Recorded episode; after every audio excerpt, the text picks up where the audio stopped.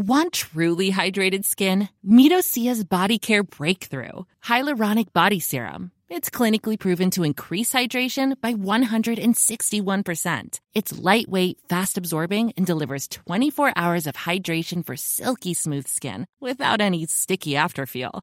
Treat your skin to clean vegan skincare from Osea. Get 10% off your first order with code SUMMER at OseaMalibu.com. That's O S E A Malibu.com code SUMMER.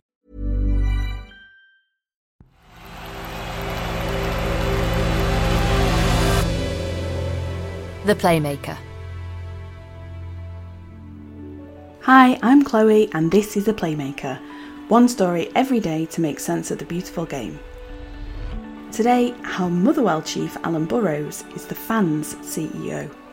Yeah, uh, you mentioned Peter Lawwell there. I've asked Peter on countless occasions how difficult it is to try and make a decision if you're a fan, but you're also chief executive. Yeah, I think I think you have to learn that very quickly, and it's one of the things that I had to learn really, really quick in the job. That you know you can't let the heart rule head all the time. I think it's good for particularly a fan-owned club like Motherwell that the people running it are people who genuinely believe not only in the model but the club, and and, and they only ever want the best interest of the clubs, uh, the club involved. But I think let me introduce you to Alan Burrows. He's the chief executive of Scottish Premier League side Motherwell, and he's definitely not your typical football board member. He started out as just an ordinary fan who trained in hospitality and decided to make an unofficial Motherwell fan site in his spare time.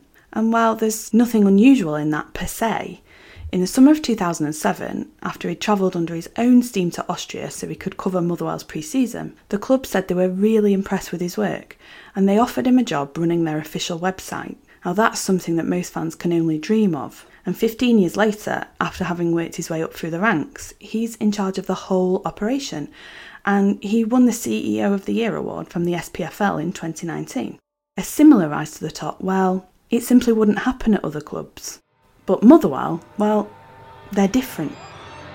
It just feels like a good day for supporters to return to Fir Park. It's the start of a new season. It's about 25 degrees, and 2,000 fans are back in their second home this afternoon for the first time in 500 days.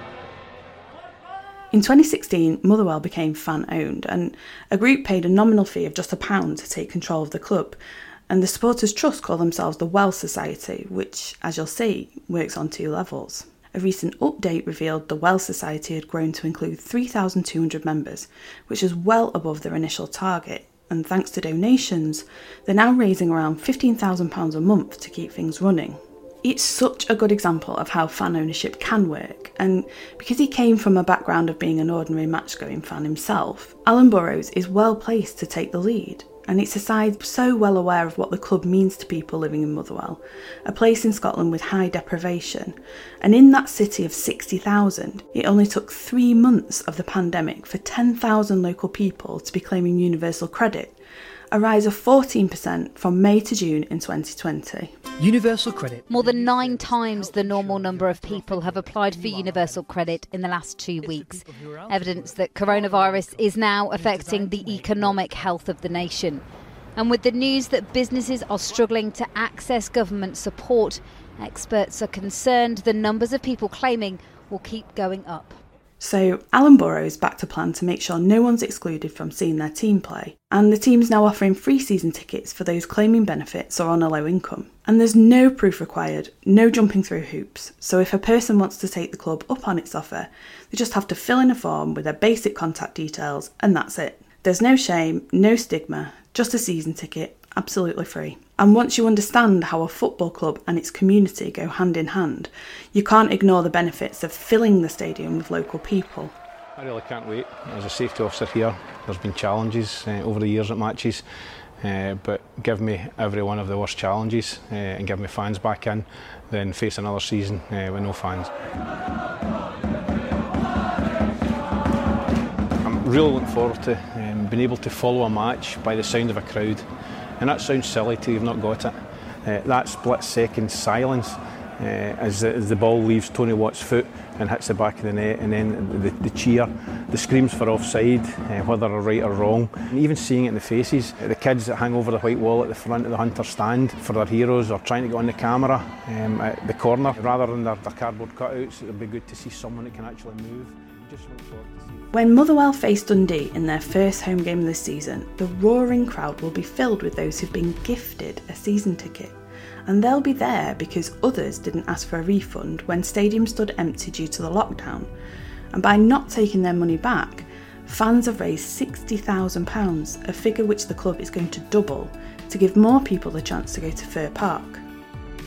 Alan Burrows says the football industry can use the incredibly privileged platform on which it sits to play a positive role in the community. And it's clear that fan owned Motherwell know how to do exactly that. Thanks for listening to The Playmaker with me, Chloe Beresford. It's a brand new podcast here at Tortoise. That's where I'm a football writer, and we'll talk about football's magic moments, what could have been, what should have been, and what nearly was. But most of all, we'll tell stories. To hear more podcasts from Tortoise, why not subscribe to The Sensemaker? One news story every day to make sense of the world. Available now on all podcasting platforms. Today's episode was written by me, Chloe Beresford, and produced by Imi Harper.